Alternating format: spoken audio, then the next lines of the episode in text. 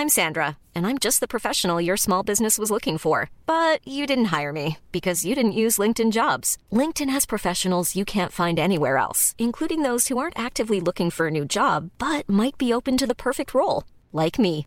In a given month, over 70% of LinkedIn users don't visit other leading job sites. So if you're not looking on LinkedIn, you'll miss out on great candidates like Sandra. Start hiring professionals like a professional. Post your free job on linkedin.com/people today. In a sudden flash, it all comes clear. It's a eureka moment, an epiphany. Hi, I'm Marcus Smith, host of the Constant Wonder podcast. The world offers marvel, meaning, and mystery around every single corner. In nature, art, science, culture, history, we talk everything from bees and beetles to obelisks and asteroids. Experience the thrill of transformative encounter. We'll bring more wonder to your day. Listen to Constant Wonder wherever you get your podcasts. We've chosen today at History Hack to mark the 80th anniversary of the evacuations at Dunkirk. We could have done a usual show. We wanted to do something that people could listen to down the years, and we wanted also to put Dunkirk into context in the war as well as telling people about the experiences. We have uh, Josh Levine, who author of a book on Dunkirk, obviously, and many World War II, World War One books. He also was the historical advisor on Dunkirk by Christopher Nolan. So he has put together a really interesting show for you, and we're really thrilled that this actually features two dozen History Hack listeners who kindly volunteered to lend us their voices. So we hope this does the men and women of Dunkirk justice.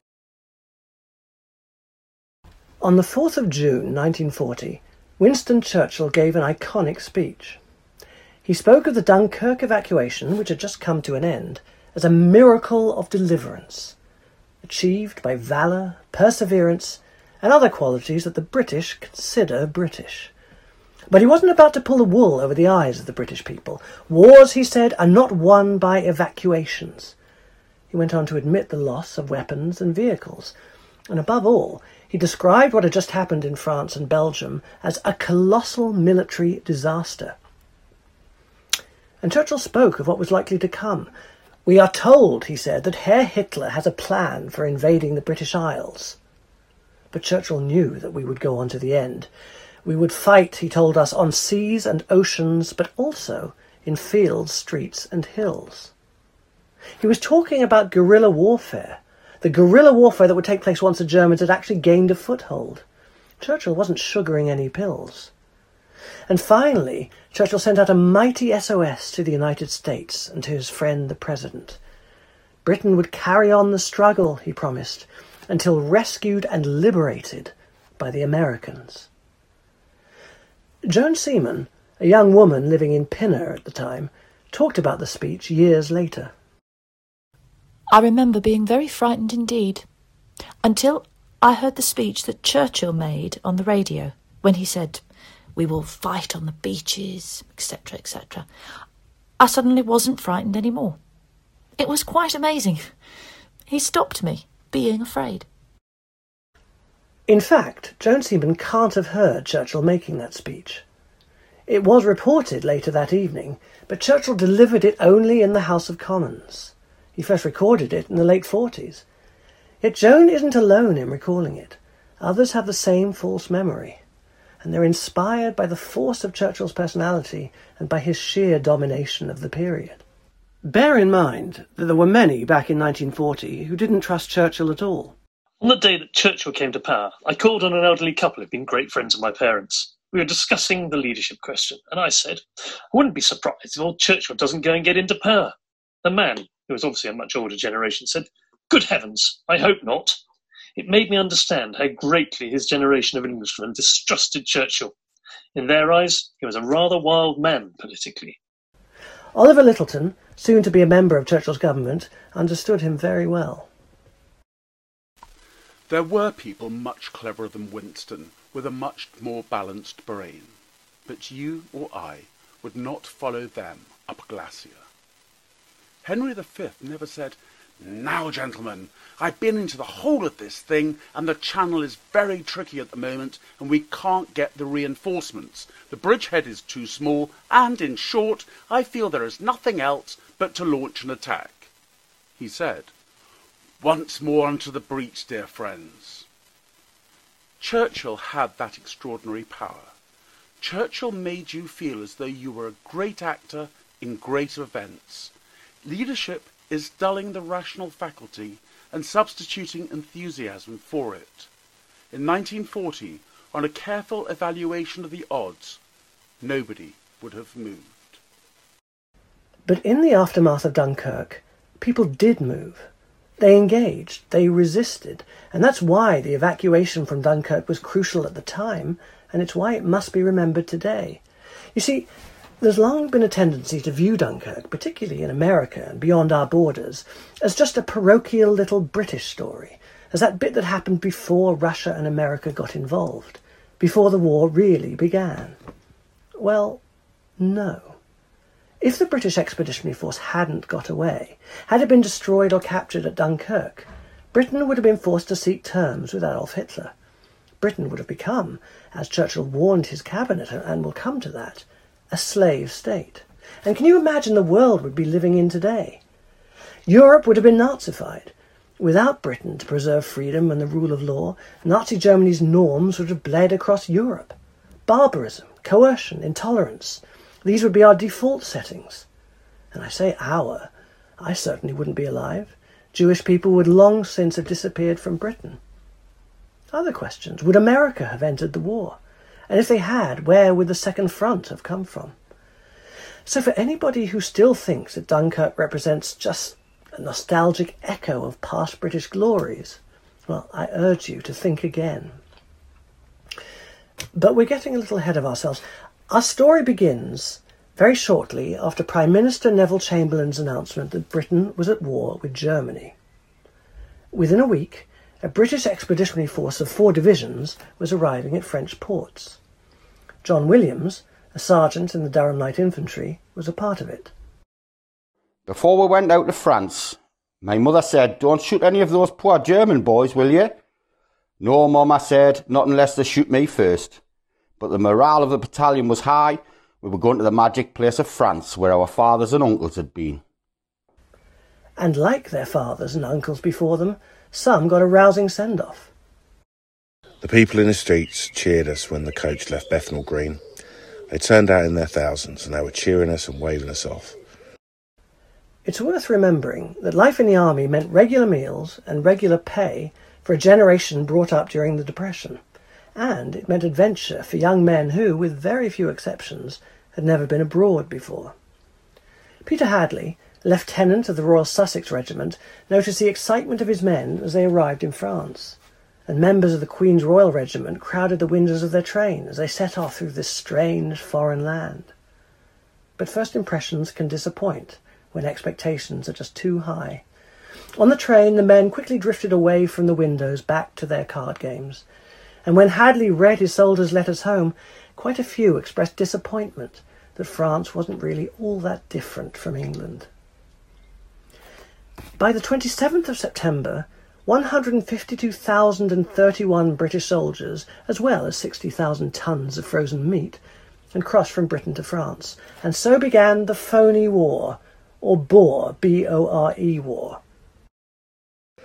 Mood on the ship going out was quite cheerful. There were one or two people who'd just been married prior to being called up, and they weren't very happy. But there was so much unemployment about at that time it was something for people to do, and there was money coming in their pockets, even though it was a small amount, about 14 shillings a week. When we got to France, it was like a holiday at the beginning. A hard working holiday, but a holiday. It was hard working because the men were expected to dig into their new French positions. It was a holiday because there were new people to meet and new experiences to be had. William Harding of the Royal Artillery. The French civilians were absolutely marvellous, absolutely fantastic. They used to nod to you in the street, and if you went into a cafe, they would never keep you waiting. They'd count your change out, all the little coins, and make sure you understood what you'd paid for. They were very kind. So kind, in fact, that when a British military policeman was sentenced to death for the murder of a French civilian in December 39, local people sent letters to the military authorities begging them to spare the condemned man's life. The local mayor wrote in touchingly flawed English, It certainly is not because a man has committed a grave fault that we shall cease to love the British Army. And even the victim's mother wrote, I would not have his mother weeping for her son as I do for mine. Lance Corporal Goulding was eventually reprieved. But even if they were welcome guests, why were British soldiers in France at all? A German attack was certainly expected, but not in France. France was fully protected, or so the French thought, by the mighty Maginot Line, a series of heavily defended fortresses on the border with Germany. It bristled with the latest technology. It was famously impregnable. Ils ne passeront pas, cried the French. They will not pass. So the German attack was expected to come instead in Belgium. And as soon as it was launched, the British and French planned to move 75 miles forward into Belgium to meet it. Then, received wisdom said, the two equally matched sides would settle down to a grinding war of trenches and barbed wire, pretty much like the last one. So why didn't the British Expeditionary Force start in Belgium, where it could have prepared some much more useful defensive positions? Well, the answer was because Belgium was still neutral. The Belgians didn't want to provoke the Germans into attacking them. So British and French forces weren't allowed to enter Belgian territory until Germany had actually begun its attack. Now, not everybody was pleased about this. In January, Churchill gave his views of those countries that stayed neutral. Each one, he said, hopes that if he feeds the crocodile enough, the crocodile will eat him last. But throughout the autumn, the winter, and on into the spring, the Germans didn't attack. The British stayed in France, and they got to know their hosts. Colin Ashford of the Highland Light Infantry tried all kinds of new food, even horse meat. Alexander Frederick paid five francs every evening to the same cafe owner, and every evening he enjoyed a plate of egg and chips, a chunk of bread, and a cafe au lait. And as for the booze, Sergeant John Williams says, the troops mostly stuck to the dark beer, and wine was a foreign thing to us. If we did try any of the local stuff, it was the spirits. We tried that Calvados, very strong. There was a little bit of cider drinking, but in the main, everybody stuck to beer. And there were other ways of passing the time. Jimmy Langley, a guards officer, was approached by his colonel one Friday afternoon. The colonel expressed his delight at watching Number 3 Company putting so much effort into a cross-country run. Langley stayed quiet, well aware of what the colonel had really seen. It was almost the whole company, having just received their pay, running to the local brothel, and it was a race that nobody seemed to want to lose. Private David Elliot. We'd heard about the brothel area in Lille. Few of us had any experience of sex, and we were keen to go and see. It was called Rue ABC, and it was a narrow street with cobbles. The only lights came from the houses each side, and the whole street was brothels. Inside, we found a dance hall and a bar, and the scantily clad girls who were only interested in getting you to have a drink and to take you upstairs. Lawrence Gregain paints a slightly fuller picture. He'd entered an establishment with another soldier, who happened also to be a part-time preacher. Two quite attractive girls who looked no more than 16 decided we were possible customers and approached us. They were wearing quite decorative little knickers and nothing else. I was watching my lay preacher friend out of the corner of my eye, and he was obviously getting very excited. They pulled down their knickers, backed onto us, and rubbed their not unattractive bottoms against the front of our trousers. I managed to push mine away, but by this time my friend was out of control. He grabbed his girl and departed upstairs at the double. Some half an hour later, he, re- he reappeared, looking as white as a sheet. His first question was, Do you think I've caught something? Of course, some really had. And one unlikely hero in the fight against venereal disease was 3rd Division Commander Bernard Montgomery, two years away from becoming the hero of El Alamein. Monty issued a controversial memorandum. If a man wants to have a woman, let him do so by all means, he wrote, but he must use his common sense and take the necessary precautions against infection. Otherwise, he becomes a casualty by his own neglect, and this is helping the enemy. So it was the army's job, Monty felt, to help soldiers remain disease free. by making condoms available, by providing prophylactic rooms where men could clean themselves, and by teaching soldiers enough French to buy condoms from a chemist and to ask directions to a licensed brothel. Monty's rather frank memo was described as obscene by his corps commander, Alanbrooke, but it wasn't withdrawn. I received from Brooke a proper backhander, Monty wrote in his memoir, but it achieved what I wanted, since the venereal disease ended. So before he beat Rommel, it would seem that Monty defeated the clap. But for all of the unromantic encounters, love really did blossom for a few British soldiers. It's hardly surprising, really, when you think how these young men were interacting with local communities for months on end. On the 17th of April 1940, Bill Hersey of the East Surreys married Augusta, the daughter of a local estaminet owner. Bill didn't speak any French, Augusta didn't speak any English, but it didn't stand in their way. Did their marriage survive? Well, we'll hear more of that later. We heard earlier from John Williams about returning to the magic place where the last generation of British soldiers had fought and died. And because the last war was so recent, there was still a lot to see. Soldiers could walk the old trench lines and they could visit the cemeteries. They were every bit as moved as today's visitors, perhaps more. Modern tourists, after all, don't fear a similar fate. Take the example of Ted Oates of the Royal Army Service Corps. As Ted moved through Belgium, he was given a tour of Ypres by Sergeant Richardson, who had served there in the previous war. The sergeant took Ted to the Menin Gate, carved with the names of the Great War dead with no known grave. Sergeant Richardson was himself killed in the weeks to come, and his name is now on the Dunkirk Memorial, the local equivalent of the Menin Gate for those with no known grave. Ted, though, I'm very happy to say, is now a hundred years old, and is in absolutely fine health. He received his card from the Queen last month, and I wish him many, many happy returns. But in 1940, Ted was a young man, and to him Sergeant Richardson seemed as old as the hills. He was one of the perhaps surprising number of older men in France with the British Expeditionary Force. Many of them had been called up from the reserve into the Pioneer Corps and then sent to France to do the hard work, the building of railway lines, airfields, pillboxes, whatever else was needed. These pioneer units quickly built up quite a reputation. In Le Trepel, we came into contact with a Liverpool company of pioneers, and by God, they were a tough crowd. They became our labourers, you could say. A lot of them had been in prison, released on the understanding that they went to France. They had a sergeant major with them, a huge man, 73 year old, and he used to carry a stick with a big ball on the end. And he used to whack them with it when they got out of hand. One of the sergeants thought he was clever, and he used to try and embarrass them and make them look small. And one night they found him in a restaurant on his own having a drink, took him outside, and they used him as a wheelbarrow. They dragged him down the cobbled streets face downwards. His head was in bandages for weeks. You wouldn't have known it was him, only two slits and a little bit of mouth. They were a tough crowd, and they used to look after us. They looked, off, looked on us as young, inexperienced soldiers, and they used to father us.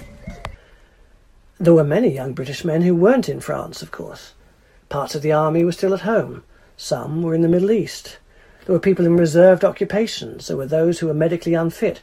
And then there were those who pretended to be medically unfit. Jack Brack was a young East Londoner suffering from a heart disease. In October 1939, he was rejected by a medical board and he gained an exemption. Fair enough. But shortly afterwards, he appeared at another medical board, this time pretending to be a local snooker hall owner, and he gained that man an exemption too.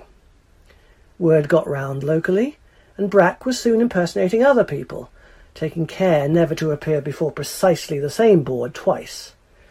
All the same, it didn't take too long before he was recognised, and he was arrested, along with everyone he'd impersonated. Jack Brack was sentenced to three years for offences under the National Service Act. Overall, though, young British men who were in France seem to have appreciated the experience. Disciplinary records reveal very low rates of desertion throughout the period. In fact, after a warning was issued to members of the Middlesex Regiment that troublemakers would be sent home immediately, the regiment's behaviour actually improved very quickly. But the fact is that all good things come to an end. And on the 10th of May 1940, peace was shattered. On this, the same day that Churchill became Prime Minister, the Germans moved into Belgium, as expected. Sergeant Leonard Howard. We were billeted in Estimate quite close to Douai. At four o'clock in the morning on the 10th of May, we were awakened by bombing and went out into the road. We could see the German plane. It flew so low that we could see the pilot. He touched his forehead as he came towards us, then opened up on us with his machine gun. That was our first in- initiation into real combat. One minute we were saying, Why the hell's that plane got black crosses on it? And the next moment we're on the deck. The British moved forward to meet the Germans, reaching the River Dyle on the 11th of May. And as troops advanced, their reception from Belgian civilians was just as positive as their reception had been from the French. Captain Gilbert White. We moved into Belgium, and the Belgians were extremely friendly, cheering us like heroes coming to their rescue. They had remembered what being invaded by the Boche was like. They had invaded them in August 1914 at the outbreak of the Kaiser's War. However, due to the rumours that the war was going to the cities, people thought that they'd be much safer in the country, so the roads were jammed.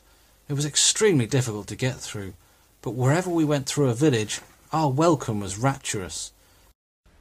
The Expeditionary Force's advance into Belgium was led by the armoured cars of 12th Lancers. Two corps held the left of the line, one corps held the right. Private Ernest Leggett. We got to the forest of Marchienne at midday. When it got dark, there came the most moving moment of my whole life. Captain Barclay, the sergeant major, and some of the other sergeants come out with a paraffin lamp. And Captain Barclay said, Right ho, lads, gather round. I got something to tell you. We're now at war. As you were marching, you see the bombers coming over. They tried to bomb us, but we're here.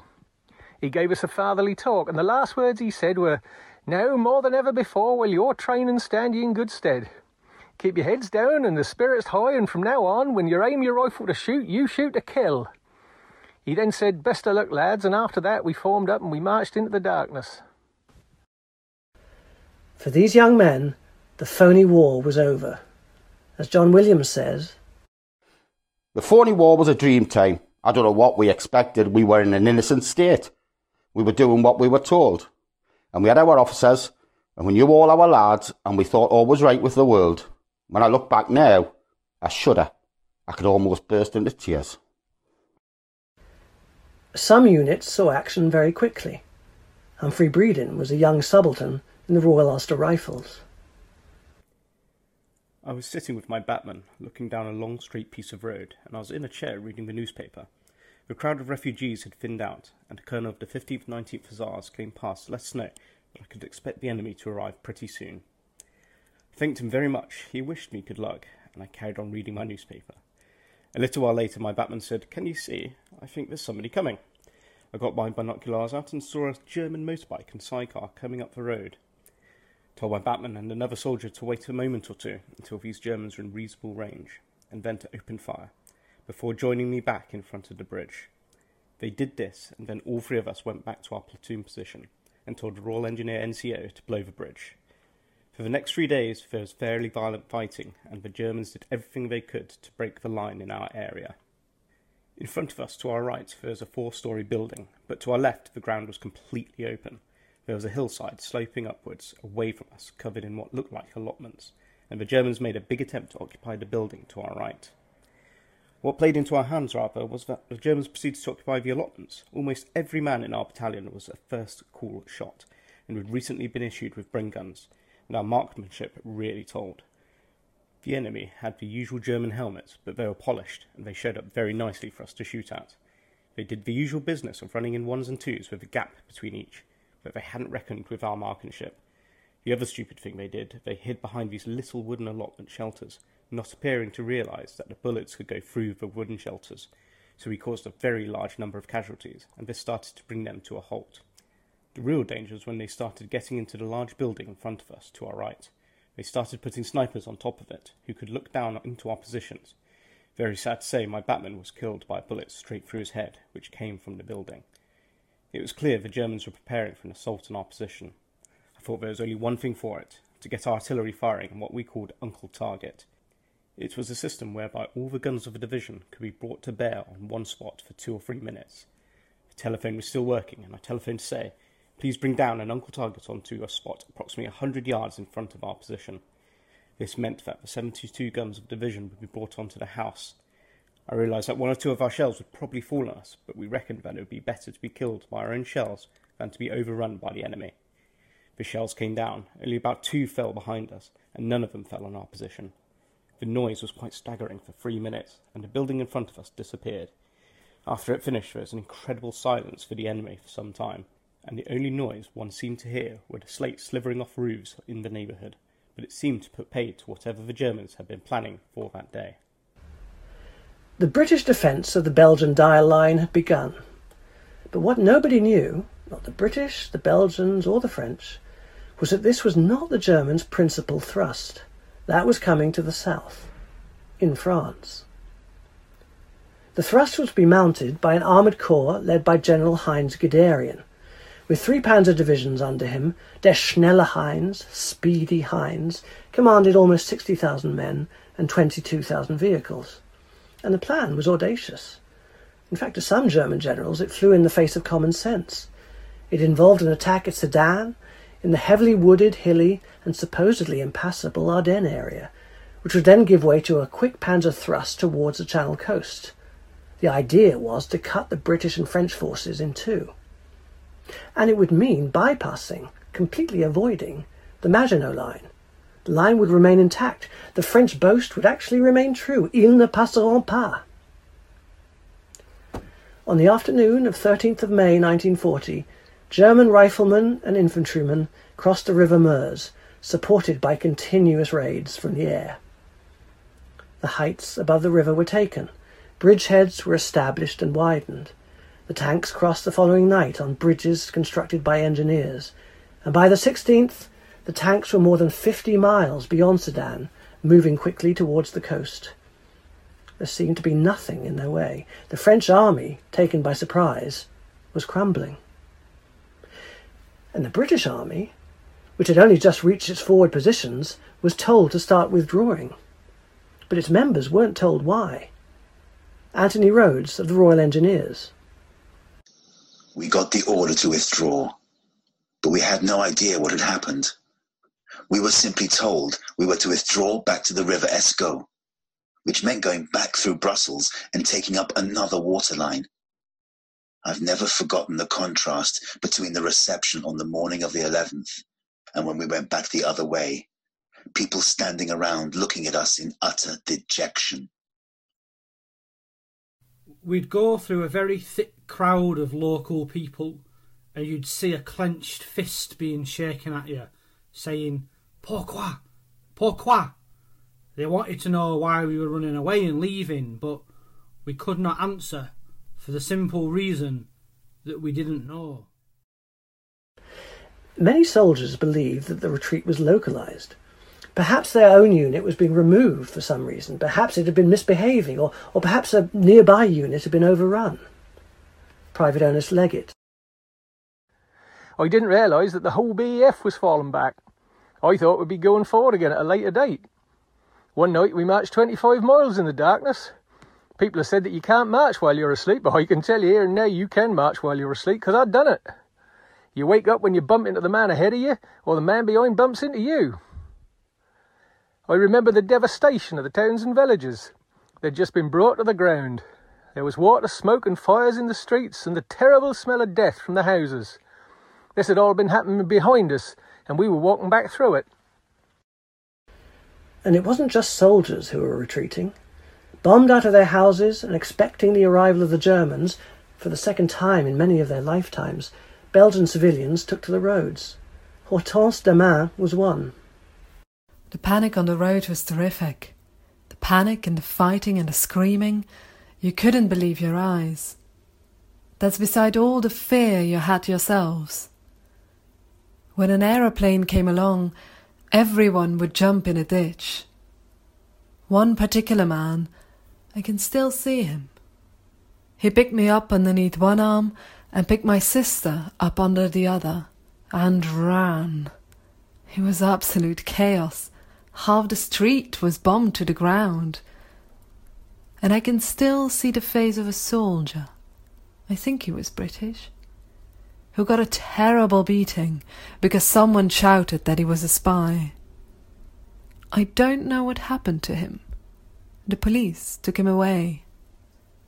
But why would a German soldier have been wearing a British uniform? At first, the BEF's commander in chief, Lord Gort, understood little more than his men.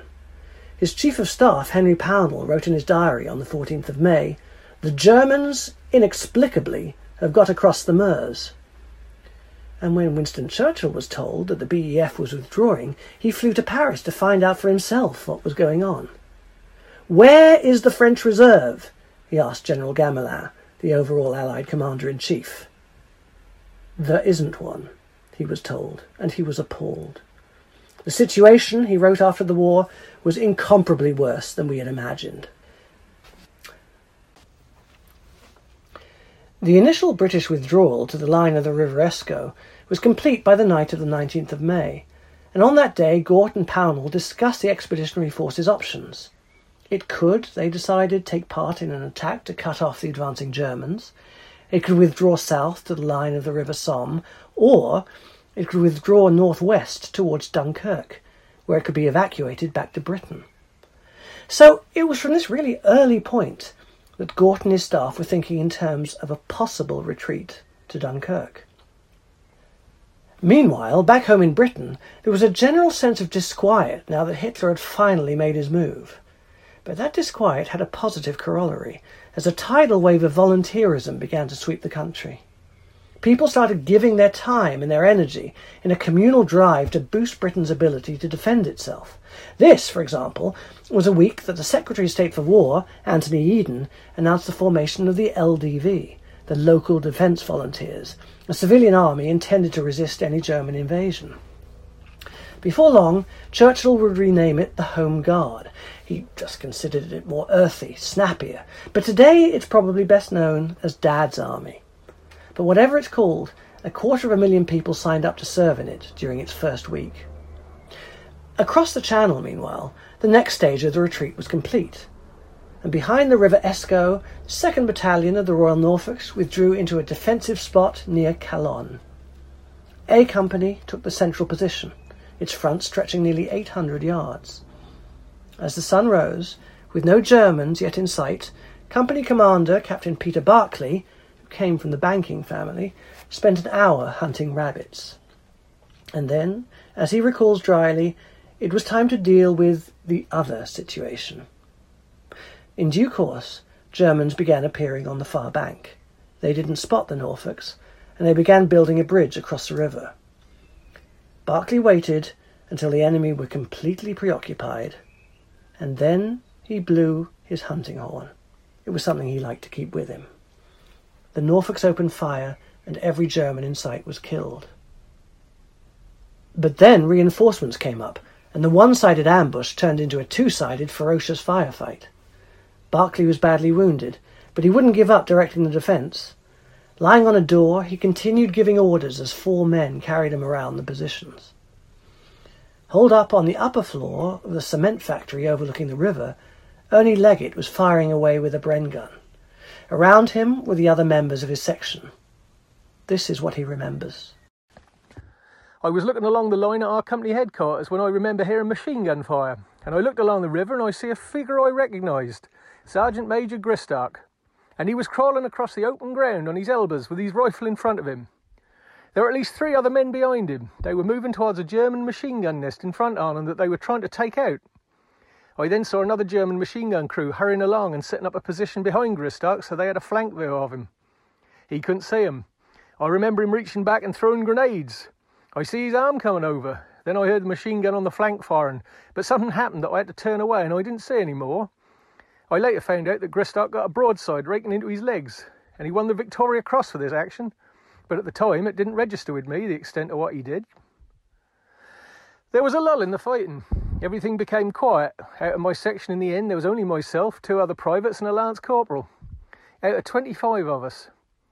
We'd suffered heavy casualties, and there were no wounded. The others were all dead. We sat down and smoked and talked.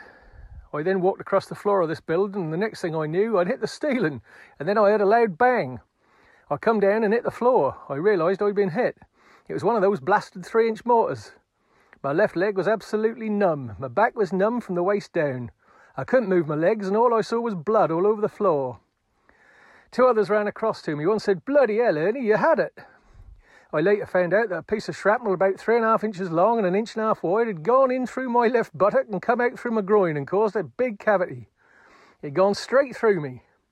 Fortunately, I was numb and I had no pain, but I thought I'd had it. I thought of my home and my family and what they were going to do when they heard the news of my death. I was dragged out and carried down to the, downstairs to the railway line. I couldn't walk. All I could do was crawl, but I knew that if I had six inches of cover from the rails, I was safe from rifle fire and machine gun fire. I crawled and I crawled, and they were bombing from above, and I was being covered with earth. As I was crawling, I was pulling myself along, and I became conscious that my hands were bleeding. I was like a wounded animal, determined to get away. It took me ages to get to the company headquarters, and as I was almost at my last gasp, there was one hell of a big explosion, and I was covered with earth, and I said, Please, God, help me. I don't know how long I was out. I can remember being put on a stretcher in the back of a truck. I was still numb, and we were driving over bumpy ground. I was unloaded, and a medical officer bent over me, and I saw a nun bending over me with one of them big flowery hats that French nuns wear. And the MO was talking French to her, and he got a syringe out of his bag. Just a prick, old boy, you see, and I can't remember much else. I woke up in a bed in a ward with other people around me, and a nurse said, It's all right, you're okay now, you're in hospital in England. The surgeons had plugged the worst wound all the way from the back to the front and said that I would be okay. They told me it was a miracle. They said it was a one in a million chance of me being alive. The next thing I remember, someone touched me, and there was my mother by my bedside. She said, How bad is it? I said, I don't know, mother. I'd been in hospital for three or four days when the sister came and said, There's someone in the next ward who's ordered that he should see you. I asked who it was, and she said, Wait and see. So they lifted me out and wheeled me in, and I was greeted with, Hello, boy, how are you? It was Sergeant Major Gristock. He told me that his legs had been amputated from the hip. I noticed that on his bed rail was a line of 12 bottles of ale. It went through my mind that if they were allowing a man in his condition to drink, he must be in a very poor way. And he said, Do something for me, boy. I said, What's that? He said, Fill this up for me. And I poured beer into a pot with a spout, and he held it to his mouth, and he just sipped it and said, Beautiful. Pour me another one in and I did that every day. I told Gristock that I'd seen what had happened to him, and he said, The bastards, but I wiped them out. We talked about the company, the men, about how fortunate we were to get away. We talked about the old days, and we did this every day. And then the horrible morning came when they didn't come and get me, and I said to the nurse, You take me through to see my sergeant major? And she said, No, sorry, he died. George Gristock's Victoria Cross is on public display now at the Royal Norfolk Regiment Museum in Norwich. On the 20th of May, Schneller Heinz Guderian walked around Amiens, which had now been captured by his 1st Panzer Division. The city, he decided, was very beautiful, but he couldn't stay for long. Later that day, his 2nd Division reached Abbeville, on the French coast. The Germans had cut the Allies in two. The British Army, the Belgian Army, and the French 1st and 7th Armies were all trapped in a pocket 120 miles deep and 80 miles wide, all of them cut off from the remainder of the French army to the south. They could now expect attacks from almost every direction. But importantly for the BEF, the Germans hadn't yet taken the Channel ports Boulogne, Calais, Dunkirk. It was at this point that the chief of the Imperial General Staff, General Ironside, arrived from England at Gort's headquarters. He brought with him an order from London. The British Expeditionary Force was to attack southwest across the River Somme to join up with the French in the south. Gort was frank with Ironside, he couldn't do it. An attack of this sort would leave numerous British divisions fighting ferocious rearguard actions at the same time as they were advancing into panzer formations, and they'd also have to watch their flanks all the while. Privately, Pownall sensed Churchill's hand behind the order. In his diary, he wrote, It was a scandalous, i.e., Winstonian, thing to do, and in fact quite impossible to carry out. All the same, Gort did offer a compromise. a limited counterattack towards the south carried out by units of his reserve divisions. After all, some form of attack did make sense. As the Germans drove towards the coast, their flanks were becoming more stretched and more vulnerable, and the German infantry was lagging far behind the motorized formations. So, on the 21st of May, two mobile columns attacked south of Arras. The columns were made up of 2,000 infantrymen and 74 tanks, plus motorcyclists, anti-tank guns, and field guns. Commanding a light tank in the left-hand column was Peter Vaux. We reached a railway line at Dainville. Our tanks all lined up on a ridge just short of it. We went up the crest and over the top, straight into the side of what we were later to know as Rommel's 7th Panzer Division. It was a most extraordinary situation because they didn't know that we were coming. There were masses of half tracks and lorries and motorcycles and anti tank guns on tow, and everything worked as it should. The gunners all fired, and the German lorries burst into flames. A German motorcycle was just in front of me, and the driver was trying to start the engine, and he was kicking away with his kickstart, and he couldn't get it going. My gunner was laughing so much that he couldn't shoot the gun. Eventually, the German threw the motorcycle into a ditch and ran away. And we hadn't fired on him at all. I came to a crossroads where there was a lorry with a great big G painted on the door. I remember thinking, in the silly way one does, G is for German. And at that moment, the driver, who, sure enough, was wearing a field grey uniform, jumped out of the driver's seat.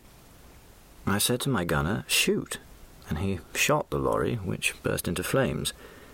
Then he swung the turret round and fired at the German soldier, who ran down the street, zigzagging, with the tracer bullets flying on either side of him. He disappeared into a garden, and we hadn't hit him.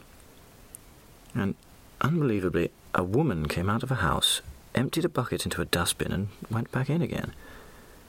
She must have watched the whole thing from her kitchen window and waited her turn to empty the bucket. I remember some wretched German small weapon, I suppose some two centimetre thing, fired at us. The blooming projectile went in one side of my turret and out the other, just in front of my gunner and myself. It left two holes, and the gunner and I looked at one another, and without a word, he bent down and picked up his small pack and took out of it a pair of rather smelly socks. He gave one to me, and I stuffed one in my hole, and he stuffed one into his. It seemed somehow a bit better that way. I motored through a lot of our tanks, of which I suppose there must have been twenty or so of all three squadrons. But they weren't moving. They weren't shooting, and the guns were at all angles. Then I saw that some of them had men hanging out of the turrets, or out of the driver's seat, or lying beside the tanks. All these tanks were dead. I told my driver to reverse, and I stood up on my seat in the turret so I was exposed from the waist upwards. I was shouting to the driver to do this and that, and shouting at the gunner to do the other. What I little knew was that behind me a German soldier was lying on the ground, with his rifle resting on a kit bag, drawing a bead on my back. I didn't know this, but Captain Craycroft did. It wasn't until we got back to England that his gunner told me that Captain Craycroft drew his revolver and shot this man in the throat before he could pull the trigger. A number of our tanks rendezvoused at a crossroads in Achicourt. It was getting dark, and we heard coming towards us a tank, trundling along, clatter, clatter, clatter. I was in the turret of my tank, and Captain Craycroft was leaning against the running board, smoking. My gunner had been turned out of the tank and replaced by Major Fernie, who was to take over the regiment. Captain Craycroft walked across the crossroads towards this tank. He waved his map board up and down in front of the driver's periscope, and the tank halted. The hatch cover opened, and out popped German helmets. It was a German tank, Craycroft ran back as fast as he could to his tank, and everybody opened fire. The Germans' shots must have gone over our heads, and our shots must have gone over theirs. By now, the driver was saying it's a matter of minutes before she runs dry of petrol. And we found a village and we pulled in, spluttering, and bailed out the tank. We destroyed it as best we could, and we disappeared into an empty house where we spent the night and the next day. By the end of the counterattack, no ground had been won, and no stated objectives had been achieved. Actually, very little of it had gone according to plan. On the face of it, then, it had been a total failure. And yet it hadn't, because as Vaux has just pointed out, the attack, perhaps more by chance than design, had taken Erwin Rommel's 7th Panzer Division by surprise, overrunning parts of it. German gunners couldn't penetrate the armour of the Matilda tanks, and Rommel had only very narrowly avoided a British breakthrough by taking desperate personal control of the defence. The result was to make the Germans very nervous. Rommel was now claiming that the attack had been made by five divisions, rather than by just a handful of battalions. And for some time after the attack, Army Group A commander General von Rundstedt was still very wary of accepting that the danger had actually passed. Yet the counterattack was sending a very different message now to Lord Gort. He was faced with the realization that his force simply wasn't strong enough to fight its way out of its predicament, certainly not in the manner proposed by the French. Its best hope of survival was looking increasingly like evacuation. And in London, meanwhile, the War Office was acknowledging the problem. A list of ships that could be pressed into action was drawn up, but a memo warned that any evacuation would be reserved for very particular circumstances. One man, of course, wasn't yet thinking in these terms. On the following day, the 22nd of May, Winston Churchill returned to Paris. Speaking to General Weygand, who'd now taken over from Gamelin as overall Allied commander, Churchill promised eight British divisions to take part in an upcoming attack. Pownall's diary is again angry, raging that Churchill has no conception of our situation and condition. Gort knew that his Prime Minister's promise simply could not be kept. But now, thanks in no small part to the Arras counterattack, Gort's chances of saving the British Expeditionary Force were just about alive. By a remarkable stroke of luck, the German tanks, sitting like vultures on the heights above Flanders, were about to be stopped in their tracks. How? Well, by the 23rd of May, German army groups A and B had, between them, pushed the Allies into a continually decreasing pocket of France and Belgium. They were now close to encircling the British army, but the panzers were stretched out over a large area. They were ahead of their supply lines and they were beyond infantry support. And the Arras counterattack had been a clear warning to the Germans of what might yet happen. And the Panzers had other issues too. Many of the tanks were worn out. They needed urgent maintenance. Why risk them by sending them into the marshy canal covered ground around Dunkirk to challenge, well, the clearly impressive British Matildas? And what use could they be inside the town? Surely it was better to save them to fight the large French forces that remained south of the River Somme and the River Aisne. These were the reasons that motivated General von Rundstedt to order the panzer tanks to halt. But to General Halder, the Army Chief of Staff, this order made no sense at all. The panzers were about to encircle the British Army. Let them finish the job. And so Halder rescinded Rundstedt's order. And so Halder rescinded Rundstedt's order. But of course, the ultimate decision rested not with Halder, not with Rundstedt, but with Adolf Hitler. And so Hermann Goering, the Luftwaffe commander, sensed an opportunity to influence Hitler. Goering had been an ally of Hitler's from the early days of the Nazi Party. He understood that Hitler mistrusted the senior army generals. These men were conservatives, they weren't loyal Nazis. Goering warned the Fuhrer that if the generals were allowed to achieve final victory over the British, their success would earn them a prestige with the German people that might even threaten Hitler's position. But if Goering and the loyal Luftwaffe were allowed to finish off the British, well, that would be a triumph for National Socialism. And so, on the morning of the 24th of May, Hitler confirmed Rundstedt's order. The panzers remained where they were. They weren't moving. And that order wasn't lifted until the evening of the 26th of May, and they only moved again the following morning. Now, none of this, of course, was known to the retreating British soldiers. They had other concerns. Lance Corporal Lawrence Gregain. I still feel fully justified in what I did in the circumstances I'm about to describe. I was in the battalion orderly room, which was a pillbox, and two of my lads appeared with a large civilian between them. He was a most revolting looking individual. He stood over six feet tall, must have weighed over 20 stones, and was wearing a dark blue suit. His face was large, fat, and podgy, with close set little piggy eyes and a small slit of a mouth. Who the hell's this, and where did you find him? I asked.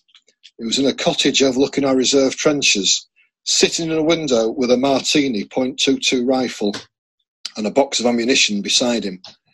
We've been getting lads in the reserve trenches shot in the head with a small caliber rifle, and the window faced that way.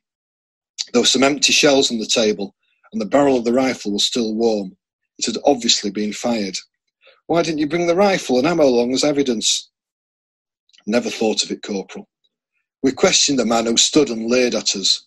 We could not get him to say anything we had already had trouble with Belgian fifth columnists, and it was possible that he was one of them. Remembering some of the atrocities they had committed, I was thinking, I'll soon wipe that grin off your face, you bastard. The adjutant had followed all the conversations and tried again. Nothing. Turning to me, he just said, Get rid of him. We marched off down a country lane. I turned to the two escorts and said, Well, which of you two buggers wants to shoot this bastard? You, no, not me, Corporal. Well, you. No, not me, Corp. You do realise you must have shot some of your friends. Always the bloody same. Leave all the really dirty work to the NCOs. It was hard to say whether this Belgian understood what was being said. It was poker faced the entire time. But at this point, some German bombers flew over, and he jerked his thumb in their direction and uttered the only word we got out of him. He said, Bosh, and gave a kind of insane giggle. It was the last laugh of his life. Pay attention. You will march ahead with the prisoner. I shall give the order. Prisoner and escort, halt. He understands nothing, or so it would seem. He will not halt, and I shall shoot him. Understand? Yes, Corporal, and so it was. A single shot through the heart, and another through the side of the head for the coup de grace. I sent my lads off on their respective duties and reported back to the adjutant. Prisoner tried to escape, sir. I had to shoot him. Did you bury the body? No, sir. It rolled into the ditch at the side of the road. Well, make sure your men bury it properly. Yes, sir, but there was no time for such niceties. Almost at once we were moving out, retreating still further. I really disliked what I did, but I felt justice had to be done. Despite the lifting of the halt order, a remarkable stroke of fortune for the Allies, the pocket continued to shrink. On the 25th of May, Boulogne fell to the Germans, and that night the War Cabinet Defence Committee ordered the men of the British garrison in Calais to hold the town at all costs. Edward Watson of the King's Royal Rifle Corps was one of these men. He was holed up in the cellar of a house as the Germans came closer. The fellas went to get some wine and they really started drinking it. I'd never tasted wine before. I didn't like it very much. It's red stuff. Tasted very bitter. We were drinking out of bowls, there were no glasses, and an officer said, You can drink as much as you like, but if you're drunk, then I'm going to kill you. I wanted to go to the toilet. I was really bursting, and it was outside in the open. There was mortar fire going on outside, but after a while, I really couldn't stand anymore, and I, I had to run out. I found the loo and opened the door and found a dead Frenchman sitting on it. I promptly slammed the door, ran back inside, and did it in one of the corners of the room. Some Germans came around the corner with an anti-tank gun, and we were 100 yards from them at an angle, and we could see them behind the shield. They were holding their guns, and we were sitting in a beautiful position. I said to the officer, "What do we do?" "This is your job," he said. I was an accurate shot. "You must kill, because if you miss, they'll know where it's coming from," he said. The position of my windowsill was such that I could rest my rifle on it and get a very good aim. It was a bit frightening at first, but after a while it felt quite fun just to kill them. I vividly remember the looks on the faces of the fellows you hadn't killed who couldn't work out where it was coming from. I shot four or five before they pulled the gun away. The Germans started coming up the street, and our officer gave the order that it was every man for himself. I asked him what he meant. He said, You can do what you like. The thing is to get away. No one's in charge. I said, Really?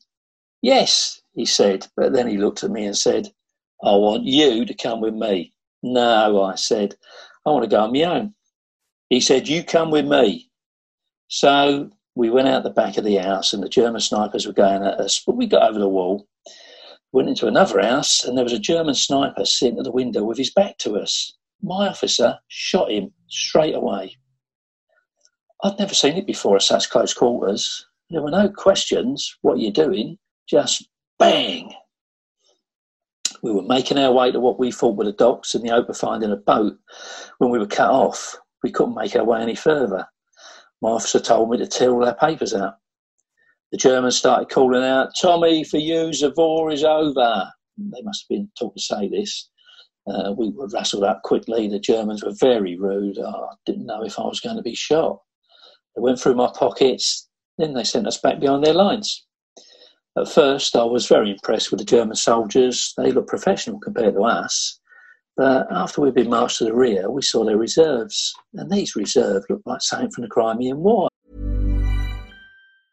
Ready to pop the question? The jewelers at BlueNile.com have got sparkle down to a science with beautiful lab grown diamonds worthy of your most brilliant moments. Their lab grown diamonds are independently graded and guaranteed identical to natural diamonds, and they're ready to ship to your door. Go to Bluenile.com and use promo code LISTEN to get $50 off your purchase of $500 or more. That's code LISTEN at Bluenile.com for $50 off. Bluenile.com code LISTEN. I'm Sandra, and I'm just the professional your small business was looking for. But you didn't hire me because you didn't use LinkedIn jobs. LinkedIn has professionals you can't find anywhere else, including those who aren't actively looking for a new job but might be open to the perfect role, like me. In a given month, over 70% of LinkedIn users don't visit other leading job sites. So if you're not looking on LinkedIn, you'll miss out on great candidates like Sandra. Start hiring professionals like a professional. Post your free job on linkedin.com/people today. Wasn't the same German army we'd just seen. It was all horses and carts, a wiggledy-piggledy. Once the fighting had stopped in Calais, Dunkirk then became the only possible British exit point. By now, Lord Gort had come to the painful decision to withdraw the entire British Expeditionary Force there and then to evacuate it back to England. And he made this decision without the approval of his French and Belgian allies. He made it without the approval of Churchill and the politicians back home. It was a lonely, brave decision, and its consequences are very much with us today. So troops were told to make for Dunkirk. Many had no idea at all where this was. To a few it sounded like it must be in Scotland. Many units were still together, but others were separated now into small groups, and as they piled back, they were being protected by their comrades. Between Comines and Ypres, Lance Corporal John Linton of the 1st Oxon Bucks was told that his company must hold its position to the last man as the retreating hordes passed by. On the corridor's other flank, Robert Brown of the 2nd Royal Norfolks was holding out on La Bassée Canal. And once the halt order was rescinded, the defending units were confronted by not one, but three panzer divisions. Soldiers retreating, meanwhile, found themselves in dense traffic jams made up of civilians as well as other soldiers. Others, though, found themselves alone and disorientated. Sometimes they used German propaganda leaflets with their crude maps to guide them to the coast. Dropped by bombers in large exploding canisters, these leaflets were also pressed into action, so to speak, as toilet paper. Sometimes the men found themselves driving in vehicles which they were eventually forced to ditch and destroy. Sometimes they just walked, and a few had found still other means of transport, including horses. Some came under brutal fire, others didn't. They ate and drank whatever and whenever they could, sometimes they didn't at all. Sometimes they came under attack, sometimes they didn't. They ate and drank whatever and whenever they could, sometimes not at all. They were in every state and condition, and you're about to hear from a number of these men from a variety of units. All the way up to Poperinghe, we were attacked by Dorniers and Messerschmitts. At Poperinghe, they slunk off, and then you could see Jerry's tanks three or four hundred yards away coming round the bend of the hill. They started firing over open sights. After that, all these bombers came and dropped their shit on us. God, what a bloody mess. The population of Poperinghe was only five or six hundred, and I don't think there were two bricks left standing one on top of the other. We got out of there, and the three of us set off for Dunkirk on foot. The other nine were left behind, and what happened to them, nobody knows. It was about ninety miles to Dunkirk, and you don't bloody sleep. You had to keep going. We had to pinch hens, ducks, pigs, sheep potatoes. We were living off the land.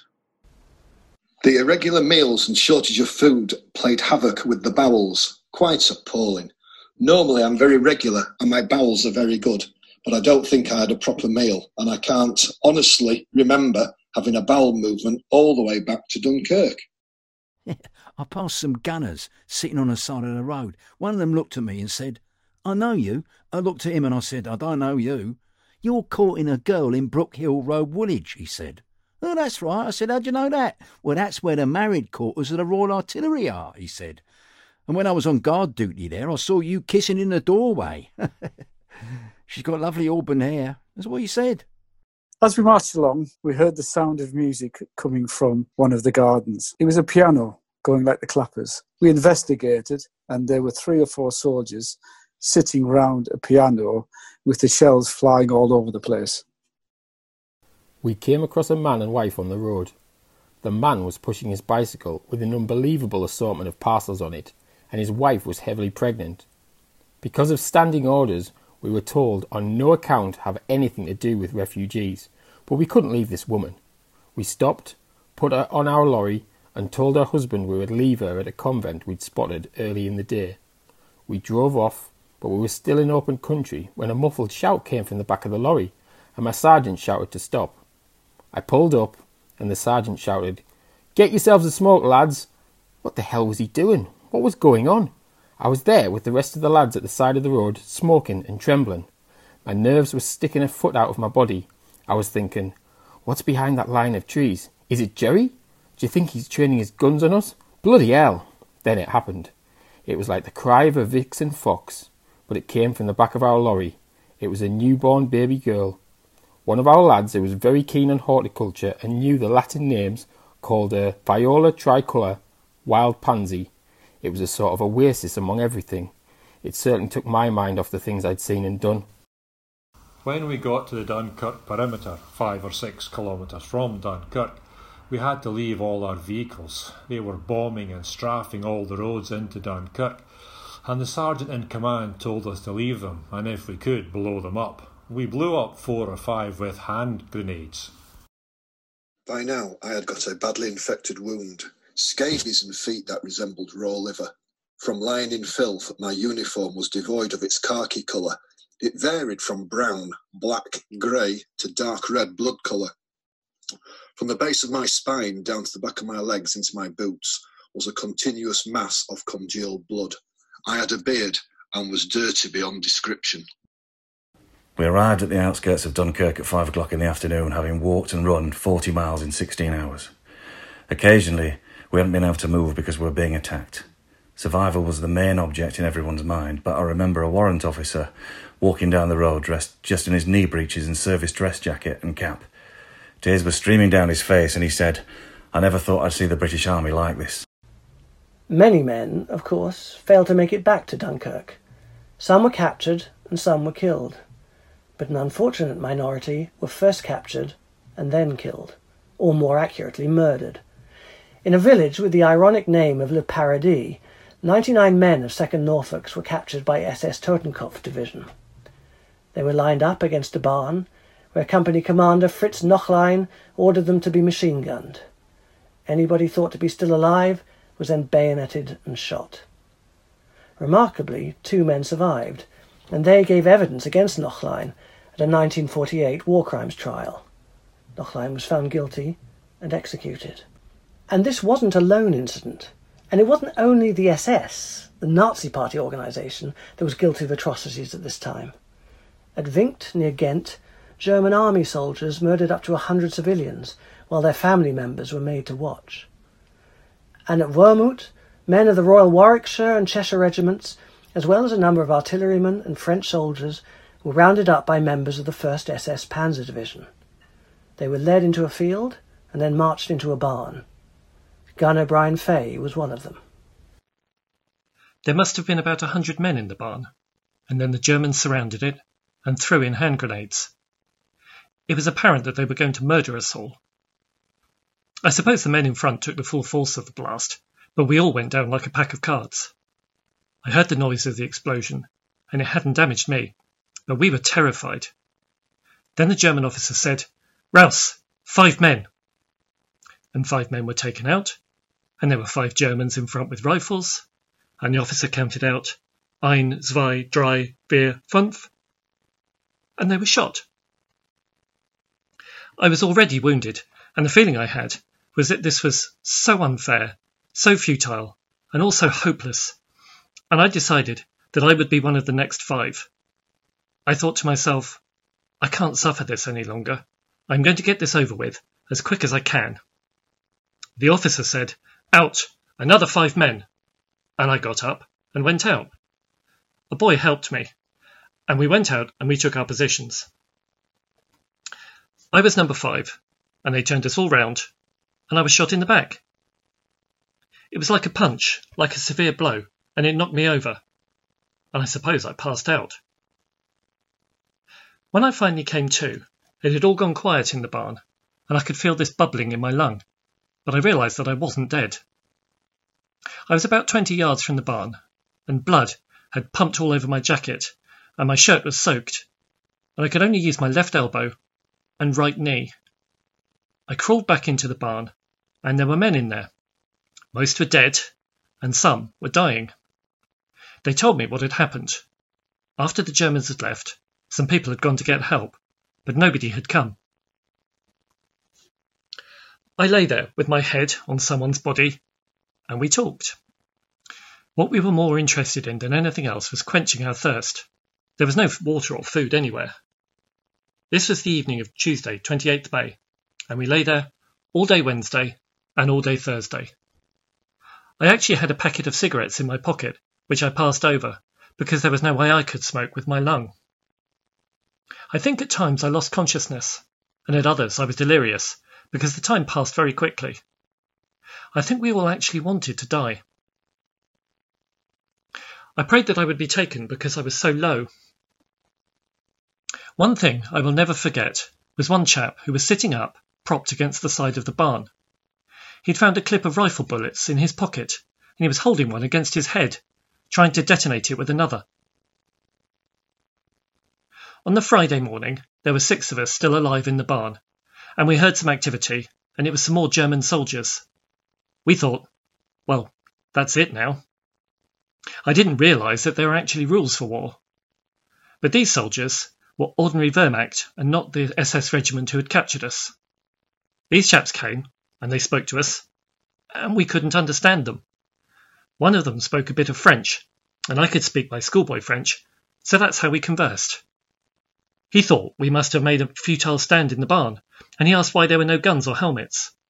I told him what had happened, and he was appalled. He said you were captured by the SS, and they don't take prisoners. It's very, very harrowing. It's something I'd never spoken much about over the years. But in fact, this massacre changed my attitude to life. For the better. One expression I've said many times is, they can't shoot you for it. Most of what I do, what most of us do, pales into insignificance besides that. Nothing else like that is going to happen to me again. It couldn't possibly. 81 men died in that barn. Another nine died of their wounds over the next few days. Unlike Knochlein, the commander of the unit responsible, Wilhelm Mohnke, never faced charges. Brian Fahey, meanwhile, went on to become a hugely successful composer and musical director. He worked with Ella Fitzgerald and Shirley Bassey. He wrote the score for numerous films. And he wrote this which you almost certainly know, and which you'll be humming later.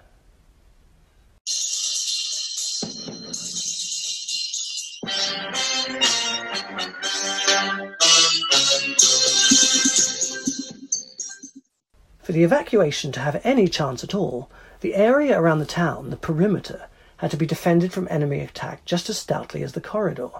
And the man given the hugely important job of finding and organizing the defenders was Edward Lawson, in peacetime the general manager of the Daily Telegraph. The perimeter had to be large enough to protect the town and port of Dunkirk, the beaches leading along the coast, and the growing number of soldiers inside, but it also had to be small enough to be defended by the men available, and it had to take advantage of the canal lines which formed ready built obstacles. French troops would man the sector from the port of Dunkirk to the west, while British troops would defend the area from Dunkirk to Newport in the east. Jimmy Langley, of the 2nd Coldstream Guards, recalls being approached by his colonel while on the retreat. Marvellous news, Jimmy, the best ever, said the colonel. Langley wondered what could be so wonderful in the circumstances, and the answer was that the battalion had been chosen to defend an area between Bergues and Hondschoote on the perimeter. So the company duly dug in along the canal by a cottage which would house the company's headquarters, and over the coming days, Langley watched as a continuous procession of British and French soldiers in all conditions and states of mind crossed the canal and moved on into Dunkirk. He remembers firing furiously at one particular aircraft, but it passed on serenely, fortunately, as it turned out. It was a British Lysander carrying Lord Gort on an aerial tour of the defences. After a while, the Germans were spotted. Langley, Major McCorquodale and their men settled down for a fight. Everybody understood that it was going to be a fight to the death. Over the course of the day, the attacks grew heavier and more frequent, and then, during a lull, Langley and McCorquodale were approached by the British captain commanding the company on the right. The captain said that he was proposing to withdraw. Major McCorquodale said, I order you to stay put and fight it out. These were, after all, the orders. But the captain said that he had overriding orders from his colonel to withdraw when he thought fit. So McCorquodale pointed at a tree. You see that big poplar tree on the road with a white milestone beside it, he said. The moment you or any of your men go back beyond that tree, we will shoot you. The captain began to argue, but he was interrupted. Get back, said McCorquodale, or I will shoot you now and send one of my officers to take command. As the captain walked back to his position, McCorquodale picked up a rifle and he handed another to Langley. You will shoot to kill, said McCorquodale, the moment he passes that tree. You understand? For a while the captain stood near the tree, conferring with two men. Langley and McCorquodale took aim, and then the captain walked beyond the tree.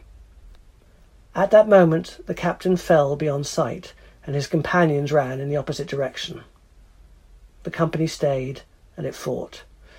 And a while later, while making a last stand in the cottage, Langley was wounded. Taken prisoner, he escaped from hospital, and he arrived back in England the following year.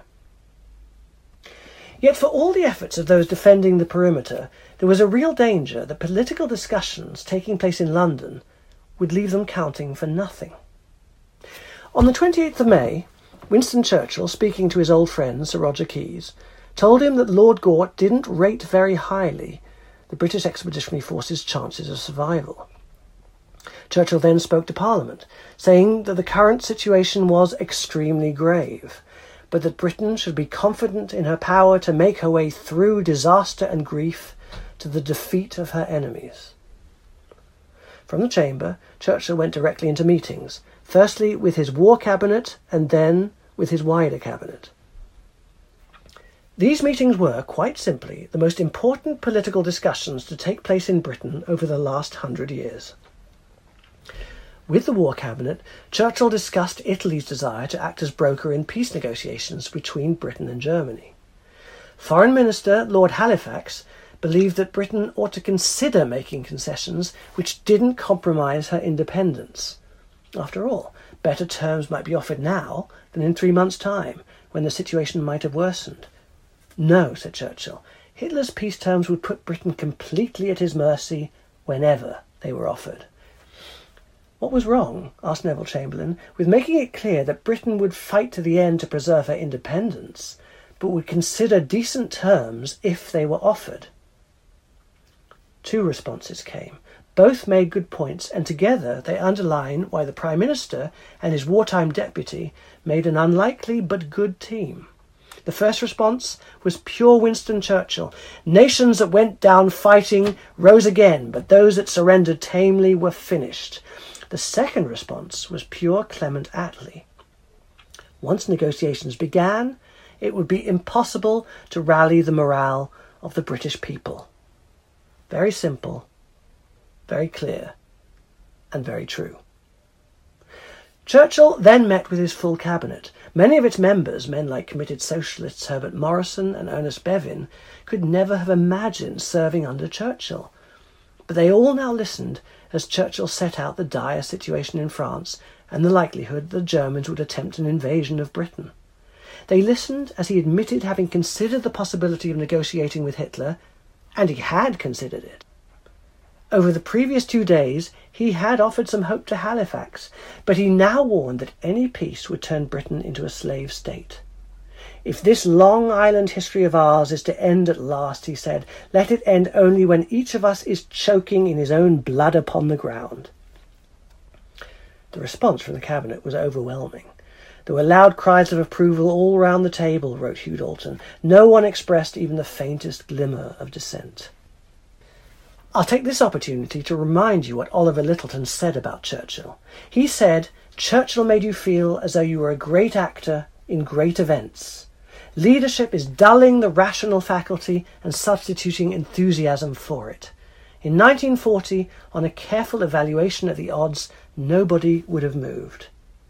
And that's precisely what Churchill had done. He inspired the cabinet, he inspired Parliament, he inspired the nation to fight. But actually, the future of the nation was no longer in the nation's hands. It was about to be decided by other factors in Dunkirk. In overall charge of the evacuation was a 57 year old Vice Admiral, Bertram Ramsay. His headquarters were in the Dynamo Room at Dover Castle. This gave the evacuation its code name, Operation Dynamo. Ramsay's balcony overlooked both the harbour and, in the distance, the French coast. From here, he oversaw Operation Dynamo as it officially began just before 7 pm on Sunday, the 26th of May. At first, hopes for its success were modest. Churchill believed that 30,000 men might be rescued. Ramsay hoped for 45,000. And it's worth remembering those numbers. Inside Dunkirk at this point, the atmosphere was pretty rough. It was a noxious mix of relief, shame, and aggression. The soldiers were relieved at having passed through the perimeter. They were ashamed at having been comprehensively beaten, and groups of men were said to be prowling the town in an angry mood of violence. Ernest Holdsworth, a lifetime teetotaler, remembers drinking himself senseless on arrival. He woke up to find himself in a hotel cellar, surrounded by this nightmarish scene of British, French, and Senegalese troops all slumped together, singing, crying, and vomiting. Holdsworth describes it as worse than Dante's Inferno. Alfred Baldwin recalls a similar scene. I passed an estaminet in the town. It was absolutely crowded with French and British soldiers, but the windows were all smashed and there were lights on. It was absolutely chock a block, and these drunken herberts were spilling out into the pavement and the road. It stuck out because this was the only light in the area except from the fires. On the 27th of May, Captain William Tennant came to Dunkirk. Tennant's job was to organise the arrival of ships and the embarkation of soldiers, but his first challenge on shore was to face down a mob of British soldiers who came at him with their rifles. He managed to defuse the situation by offering a ringleader a drink from his flask. Tennant then made his way to Bastion 32, the French headquarters. There, he was told that the harbour had been so badly damaged by Luftwaffe bombing that it couldn't be used for evacuating troops so troops would have to be taken off the 10 miles of beaches that stretched from the town to La Panne. Now, this was a disaster. Dunkirk was the only port available to the British, and it was now gone. And Tennant's problems didn't stop there. Large ships couldn't actually get close to the shore to pick up soldiers, and there was an almost total lack of small boats in Dunkirk to bring the men from the beaches to the large ships. And on top of all this, the Germans were expected to enter Dunkirk in between 24 and 36 hours. So, what could Tennant possibly do? Well, first of all, he wired a message to Dover from Bastion 32 asking for every available boat and ship to be sent to Dunkirk. Then his naval party started rounding up the soldiers who'd taken shelter from the bombing in the cellars around the town. They were all led to the beaches. But by far his most important intervention came that night.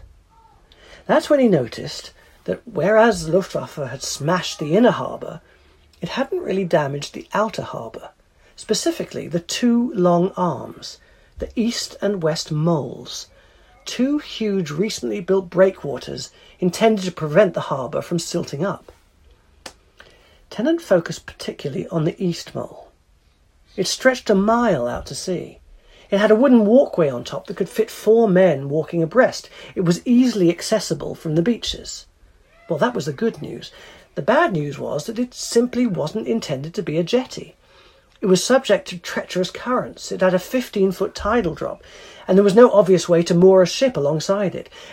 And yes, it did have a walkway, but the walkway had an unbroken protective rail to prevent people from falling off. It just wasn't a jetty. But Tennant could see no alternative. So early on the morning of the 28th of May, a large passenger ship, Queen of the Channel, was brought alongside the mole. 950 men managed to embark from the mole before the ship returned to Dover. Tennant's idea actually worked, and other ships were quickly ordered to the mole. But tying up to it and bringing men aboard was rarely easy, as John Crosby, a sub-lieutenant on HMS Oriole, noted. As two ships came alongside each other on the Mole while under heavy shell fire, the two skippers recognised each other and inquired after each other's health. It struck me as rather absurd to inquire after anyone's health when under shell fire, as we were. We got gangways and ladders ashore and lashed them to the railings on the mole. It was low water and they were very steep. In many places the mole had been hit with shells and breaches made, but it had been fixed up in every case with boards and planks. The evacuation was now seriously underway. But bear in mind, this was all a quickly conjured improvisation. That's the key to this story. Nobody was expecting this to happen. And the British often like to think of themselves as talented improvisers, at their best when presented with a desperate problem. Well, according to Major William Reeves, this was a desperate problem. Dunkirk was noise and chaos. There was black smoke blowing over the place, aeroplanes coming over and dropping bombs, huge crowds of people moving towards the docks, thousands of soldiers were on the beach. People were trying to organise and marshal men to certain areas, trying to get as many people as possible onto destroyers and other ships that managed to pull into the quayside. Utter chaos. Perhaps it was. But if order could be improvised out of the chaos, then something could yet be achieved. If the troops holding the Germans back on the perimeter could keep going for a while, if the weather stayed good and the sea stayed calm, if plenty of ships and boats could be pressed into service, if the mole could be kept safe and intact, if the Luftwaffe could be kept at bay, if all these things could happen, then a few tens of thousands of soldiers might be brought home. But that was a lot of ifs. So, what of the ships and boats? Well, the majority of men were brought home on Royal Navy ships and large civilian steamers and ferries. Ernie Eldred was a leading seaman on board HMS Harvester, a destroyer. I don't think destroyers have ever carried as many men as we did. Must have been hundreds, crammed in every space you could think of. We just set 'em down anywhere we possibly could and gave 'em drinks and cigarettes. The sick bay staff was going round the ship looking after the injured, but there were men everywhere. Down a stokehole, in the engine room, mess decks, upper deck. Only place we couldn't have 'em was round the guns. We had to leave space so our gunnery people could operate. Thomas King, meanwhile, was on a minesweeper. On our first crossing, the weather wasn't very pleasant. It was what we call crinkly in the Navy. We could do 15 knots, so it took us two and a half to three hours to get from Dover to La Panne. We went as a fighting ship, which we always were and we just didn't know what to expect. We didn't know if we were going to anchor off or just steam around. Eventually, we did anchor, but I shall always remember that on the way into the beaches, our captain hailed a ship that was coming out with troops and said, How many are there? The reply he got back was, There's bloody thousands of them. By the end of Monday, the 27th of May, the first full day of the evacuation, 7,669 soldiers had been brought home. There was a lot of work still to be done. if the war was to be kept alive. And even though more and more soldiers were now passing into Dunkirk, this was absolutely no assurance of safety. On shore, they were liable to be bombed by Stukas and level bombers, and shelled from beyond the perimeter.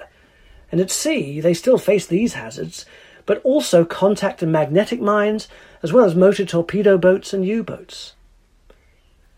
Some of these dangers could be addressed. The original evacuation route between Dunkirk and Dover, Route Z, was short but dangerous due to batteries of German guns along the coast.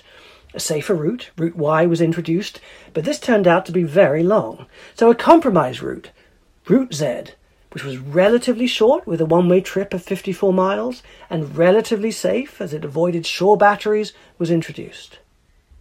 But a very real danger were the mines dropped at night by the Luftwaffe. Now, these were floated down into the sea by parachute, and there were two types. There were contact mines, detonated when a ship pressed one of its ugly protruding horns, and the more insidious magnetic mines that were primed to detonate when a steel hulled ship passed over. These magnetic mines were very heavily laid, and they might have killed tens of thousands of men during Operation Dynamo. In fact, they might even have changed the story of the evacuation had it not been for a little known man named Charles Goodeve. Goodeve was a boffin who worked for the Admiralty, and he'd come up with two methods for keeping ships safe from magnetic mines. First, he developed a method for sweeping the evacuation routes.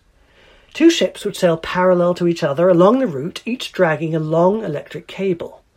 The magnetic field between the cables would detonate mines safely when no ships were over them. And his second method was even cleverer. He made ships impervious to magnetic mines by wiping them. This meant passing a large electric cable up and down the ship's side, and it meant that the ship's magnetic field was counteracted. It might as well not have existed.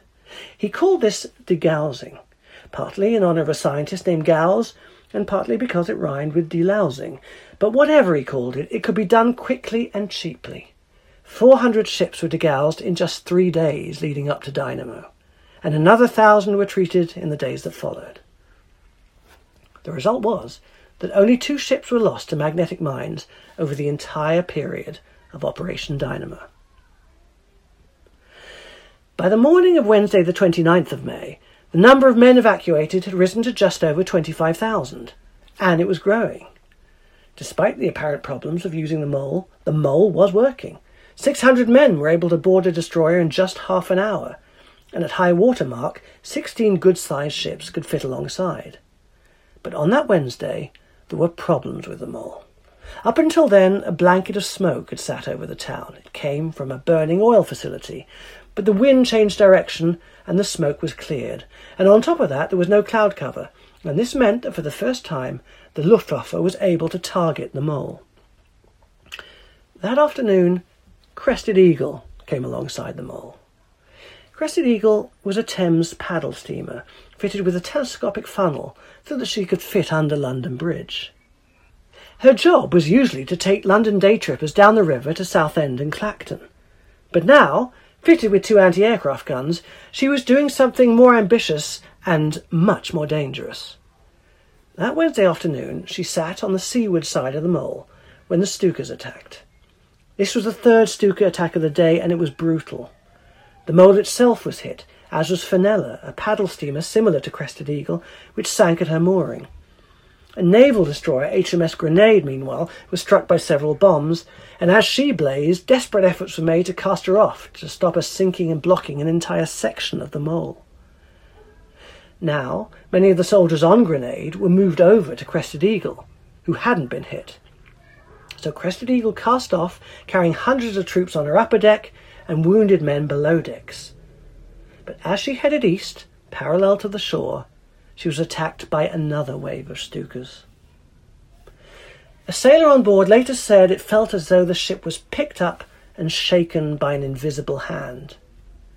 He watched a lieutenant running past him, and the lieutenant was recognizable only by his hat because the skin had been burned off his face. Crested Eagle's captain managed to run her aground near Bray Dunes, and soldiers on the beaches watched amazed as this ship burning red hot suddenly joined them on the shore.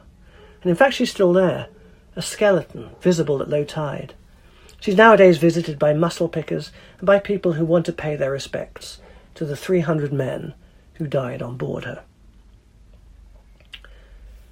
By the morning of Thursday, the 30th of May, more than 47,000 men had been rescued. This is Humphrey Bredin of the Royal Ulster Rifles, whom we last met defending the Dyle Line in Belgium. You saw the most extraordinary sights on the beaches little groups of British soldiers sitting on the sand as though they were at a holiday resort, playing cards while Messerschmitts flew up and down. You could see the bullets hitting the sand one after the other down the beach, and these soldiers were saying, He can't shoot very straight, when the bullets had missed them by a few yards. When we got down to the mole at Dunkirk, the commanding officer said that he understood that there was a boat that should take all of us off. We saw an Isle of Man paddle steamer moored alongside the mole, which was rocking to and fro because of the bombs dropping in the harbour, and we started getting on board. There was dead men lying across the gangplank, and we stepped over him gingerly. Gradually managed to get my company into little corners, and then I sat myself. After a little time, I saw a man in a white coat walking about and stepping over people lying around. I wondered, is this by any chance a steward? I beckoned him, and I said, Excuse me, are you a steward? Yes, sir, he said. Can I do anything for you? Well, would it be possible to produce a glass of beer for me? Or if you can't, a glass of water? Yes, sir, he said, by all means. But you do know the rule, sir. I can't supply you with alcohol until we're three miles out. Now, how could we lose the war with people like this around? I was taken to St. Mary's Hospital in Sidcup. For three days I hardly knew what went on. They treated my wound, which had turned rather nasty, and they helped me to get rid of scabies and what have you. I was partially blind, which gave me an excellent excuse for putting my hand up the back of a nurse's skirt. I was horribly undernourished, and later they told me I slept for 36 hours. Immediately I got home, I had nightmares about people attacking me, and if unexpectedly woken up in the night, I'd quite often take up a fighting position instinctively. It went on for three or four years, but it doesn't happen now. Albert Nason was a cook on board Medway Queen, where the clientele seems to have been a bit rougher. Suddenly there was a crush at each galley door, with innumerable khaki-clad arms, many dripping wet, waving billy cans, mugs, and mess tins at us. The hubbub of voices was clamorous and insistent. These were not peckish men. These were starving animals, most of them too desperately hungry and thirsty to be polite. Someone opened the starboard half door and they started to flood for service right into the galley, then trying to exit from the other door. Sec and I were serving as fast as we could, but were getting shoved back and forth and could scarcely manage. Some passenger ships had been converted into hospital ships. These were painted white with large red crosses, but according to John White, a medical officer on board Isle of Guernsey, this colour scheme didn't deter German attacks. It seemed rather to attract them, making the hospital ships sitting ducks. A member of Queen Alexandra's Imperial Nursing Service was on board a hospital ship. This is what she remembers. We moored alongside the northeast side of the mole. The quay was much broken and on fire in places. The patients were embarked with no gangway, just lifted over the ship's side. The ship's officers and crew, stewards, and Royal Army Medical Corps personnel all acted as stretcher bearers and carried the patients up the length of the quay under machine gun fire from the air. The naval officer in charge on shore was so calm one literally did not realise the aerial battle that was going on all the time. We put the patients to bed as far as possible, and then made up beds on the floor. We did their dressings, which of course had not been done for a long time, and made them comfortable, and fed them. And then they slept all the way back. One of our orderlies got left behind carrying stretchers, but he returned to the unit after five days. Nora Clements was also a Quame sister, but she was working ashore. There was one young man with a neatly trimmed fair moustache and a quiff of very fair hair. He was only partly in this world, for a mortar shell had removed his leg and shattered his hip. He had had what we call a hind quarter amputation. He had also lost part of his colon. He was suffering acutely. Morphine had not helped. As I approached, his eyes looked searchingly into my face, and he made a feeble attempt to move his position. A doctor came to my side and said in a low voice, Give him heroin, sister. I knew that this was one patient who would not leave France. An hour later, I saw him lying there, arms now by his sides, completely relaxed, lost in a dream world where the lotus eaters smiled and pain was never known.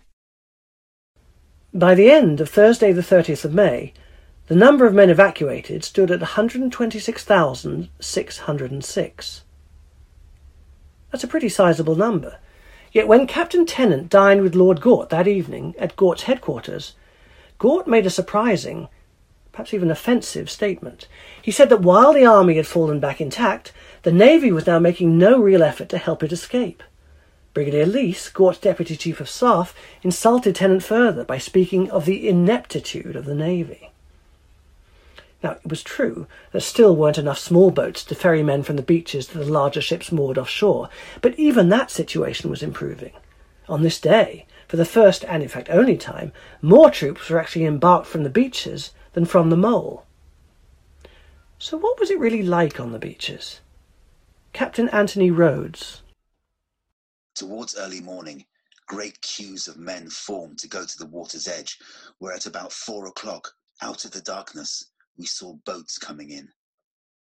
Nobody told us what to do, but it seemed a decent thing to get into the queue and not to try and jump it. But Arthur Jocelyn's experience was very different when he brought his Thames barge close into shore. Well, the, the soldiers weren't used to boats. They were all rushed to get on board. We, we could have capsized at any moment. An officer, he stood up in the bows, he got his revolver out, and he said, I'll shoot the first man who makes a move before I give you permission to board. You will do it in an orderly manner. he stood there with his revolver. Well, we got about, oh, I don't know, 50 on board.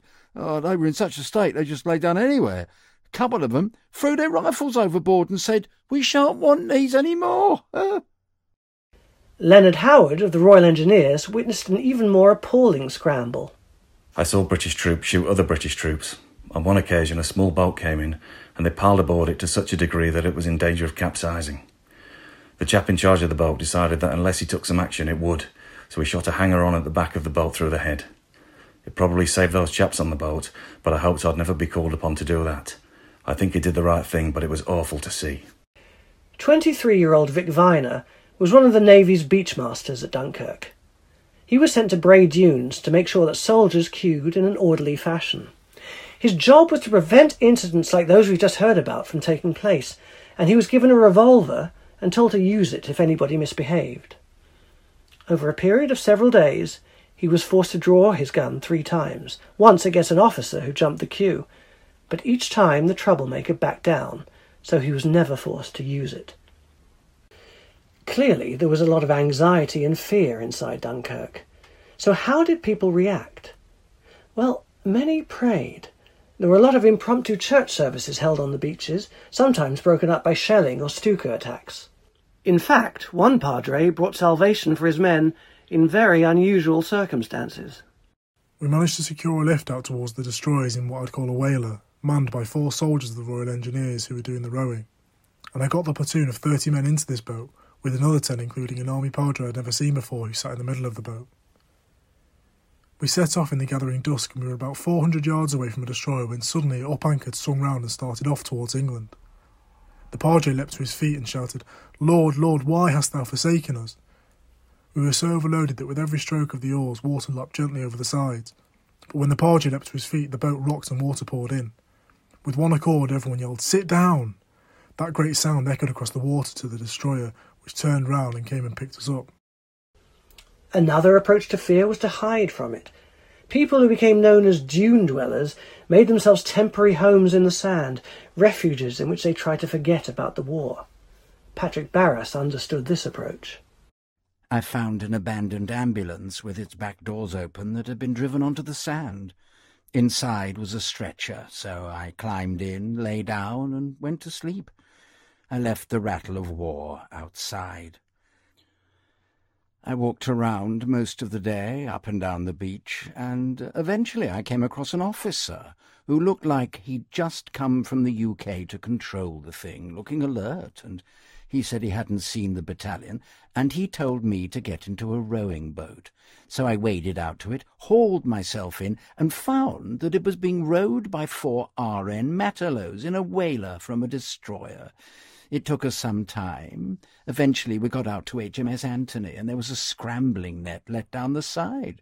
We climbed up, and I was luckily ushered down into the wardroom. There were three or four officers. They were all asleep. I was given a hot cup of navy cocoa by the mess steward, and I was very soon asleep myself with my head on the table, and I don't remember any of the voyage. We went to Ramsgate. And then there were those who couldn't deal with it at all. Vic Viner told me of the men he saw walking into the water and swimming out to sea. They were exhausted and demoralized. They were committing suicide, he said. And it's with me forever now. Contrast that experience with this one from Fred Carter of the Royal Engineers. We were waiting on the beaches at Dunkirk. We were in the sand dunes. On the first night, my two mates and myself went out and had a glorious drink of champagne at an estaminet over the top of the beaches. We got rid of all our cash that way and had a good time and a feed there. We never had it, but we'd heard so much about this champagne that we thought we'd have it. We had a glorious time with it. There's a man who talks about having a glorious time even as, nearby, another man was so hungry that he tried to eat the leather strap off his helmet. But that's how life is messy and contradictory and nuanced. The evacuation was a real event involving hundreds of thousands of people over 10 miles of beaches across 10 days. Every kind of experience was had, every kind of behaviour was acted out. There was no one story. Do you remember Bill and Augusta Hersey? The private in the East Surreys who married the daughter of the local cafe owner. She didn't speak English, he didn't speak French.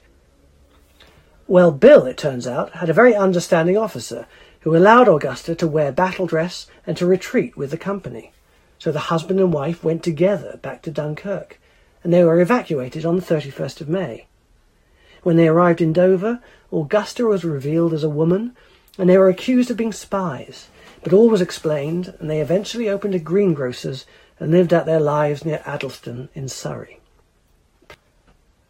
And while Augusta was queuing up to leave France for good, so others were bringing home souvenirs of their time there. They'd been tourists, after all, and with their kit bags full of cigarettes, they were now trying to avoid customs regulations. One man's bag was full of watches he'd picked up cheaply. He said he was going to sell them on in England. Another had hair clippers. He was going to set himself up as a barber. And one person was spotted up to his chest in water, queuing for a boat, with a caged canary on his head. And there were other pets too, as able seaman Ian Nethercott remembers. When the troops arrived alongside us, it's very sad. A lot of them had got dogs with them that they picked up, but as the men arrived with their dogs, the military police were shooting them and throwing them in the harbour. Every time I did this, there was a great boo from the sailors on the ships loading up the men. We couldn't see any reason why these dogs shouldn't be taken back to Britain. It wasn't just animals that were led up the mole. John Crosby. A Pongo stopped me. He was wheeling an enormous motorcycle. Can I get this on board your ship, mate? he asked. It's only done 280 miles, he added, as if it was a salesman trying to sell me the ruddy thing. I told him we'd come to save lives, not bikes. Told him to ditch it and left him lovingly caressing the gleaming controls. But it's not dogs or motorbikes or hair clippers for which Dunkirk is ultimately remembered. It's the little ships. And it was on Friday, the 31st of May, that the legend of Dunkirk was really born. Because on that day, the flotilla, the armada of little ships arrived, procession of coasters, launches, lifeboats, barges, cockle boats, yachts, motorboats. They all headed across the channel from Ramsgate to Dunkirk. The line stretched for five miles, and they were badly needed. So let's look at a few of the myths surrounding those little ships. First of all, that they were mostly crewed by their owners, stout-hearted Englishmen who, like Clem Miniver in the 1941 film about his wife, jumped spontaneously into their boats before returning bearded three days later, never to speak of the terrible things they'd witnessed. Well, obviously, this wasn't true. Most boats were requisitioned when it became clear that they were needed. They were taken from boatyards along the Thames and from around the south coast. Some owners were very happy to give them up, some weren't, and some never even knew they'd been taken. They were handed over to naval crews who took temporary control of them. And actually, these naval ratings often didn't understand the boats. They didn't know their workings, their quirks, and it would have been much better if their owners had taken them. Now, some little ships were manned by civilians who signed a form, a T124, that made them volunteers in the Royal Navy for a month. Sometimes these people were fishermen, and a few people did really just jump in boats and come across. One man was supposedly seen paddling over in a two person canoe. He had space for one other, after all. Another popular myth is that the little ships brought lots of people home. Well, of course, they didn't, because as we've seen, that wasn't their job. It was the naval ships and the personnel ships that brought people home en masse. So those who try to counter the myth by saying the little ships aren't really important because they didn't rescue anyone, well, they're missing the point very badly. As far as I'm concerned, if a little ship brought somebody from the beach to a larger ship offshore, then it's just as responsible for rescuing that person as the larger ship. Without its contribution, that person would have remained on the beach to be captured by the enemy. And the fact was that Friday, the 31st of May, the day the little ships arrived, was the most successful day of the evacuation. A total of 68,014 men were lifted from the beaches and the mole. The running total was 194,620 people rescued. The following day was almost as fruitful, with 64,429 more brought home. On the Sunday, Admiral Ramsay sent out a Nelson-esque call to his fleet. The final evacuation is staged for tonight, and the nation looks to the Navy to see this through. In fact, the evacuation wasn't finally over until Tuesday, the 4th of June 1940, 80 years ago today. The last ship left Dunkirk at 3:40 a.m. with the Germans only 3 miles away. A grand total of 338,226 soldiers had been evacuated. And many of the last ships to sail were full of French soldiers. On the Friday, Churchill had flown again to Paris, where he was forced to admit that so far only 15,000 French soldiers had been evacuated to England. Embarrassed, he promised that more French would be evacuated. Bras dessus, bras dessous, he shouted as he clasped one hand in the other. And by the end of the evacuation, of the 338,226, over 120,000 men were French. But when soldiers arrived back in Britain, many of them felt ashamed.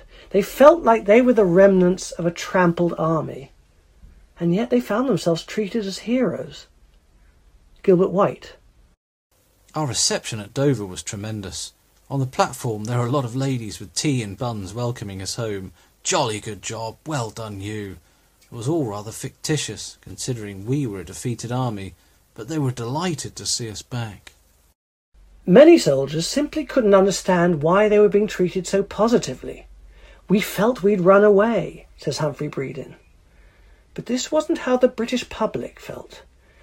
They first learned of the evacuation on the 31st of May, the sixth day of Operation Dynamo. A mass observation morale report for the following day says People are not quite clear what to make of the military situation, but think we must count this as a defeat. There is an undercurrent of feeling, however, that this will rouse us, and that we will now show the Germans what the British nation is like. And now, days after that, it was clear that the British Army was, for the most part, home. And there was a genuine outpouring of national relief. Well, for one thing, friends and relatives were safe. They were here with us, even if some were suffering like Lawrence Gregain. I was taken to St Mary's Hospital in Sidcup. For three days I hardly knew what went on. They treated my wound, which had turned rather nasty, and they helped me to get rid of scabies and what have you. I was partially blind, which gave me an excellent excuse for putting my hand at the back of the nurse's skirt. I was horribly undernourished, and later they told me I slept for 36 hours. Immediately I got home, I had nightmares about people attacking me, and if unexpectedly woken up in the night, I would quite often take up a fighting position instinctively. It went on for three or four years, but it doesn't happen now. The fact was that Britain was still fighting. The country still had a chance. This outpouring of relief was really the organic birth of Dunkirk's spirit. that sense of national self congratulation that's still regularly wheeled out. But in June 1940, it didn't have to be manufactured or imposed or awkwardly applied. It was heartfelt, it was real, and it was reflected in and encouraged by Churchill's words to the nation.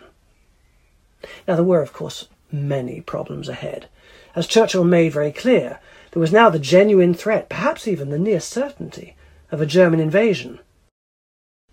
Hilda Cripps was a wife and mother in Essex. I used to get up on those lovely summer mornings and look across to Foulness and wonder whether hordes of Germans would come in. It seemed so very, very possible. After a great deal of thought, I did something. I talked to my husband, and we decided that our four year old couldn't have done anything without us. I kept a bottle of a hundred aspirins, and if the Germans came, we'd have dissolved them in some milk and given them to her to drink.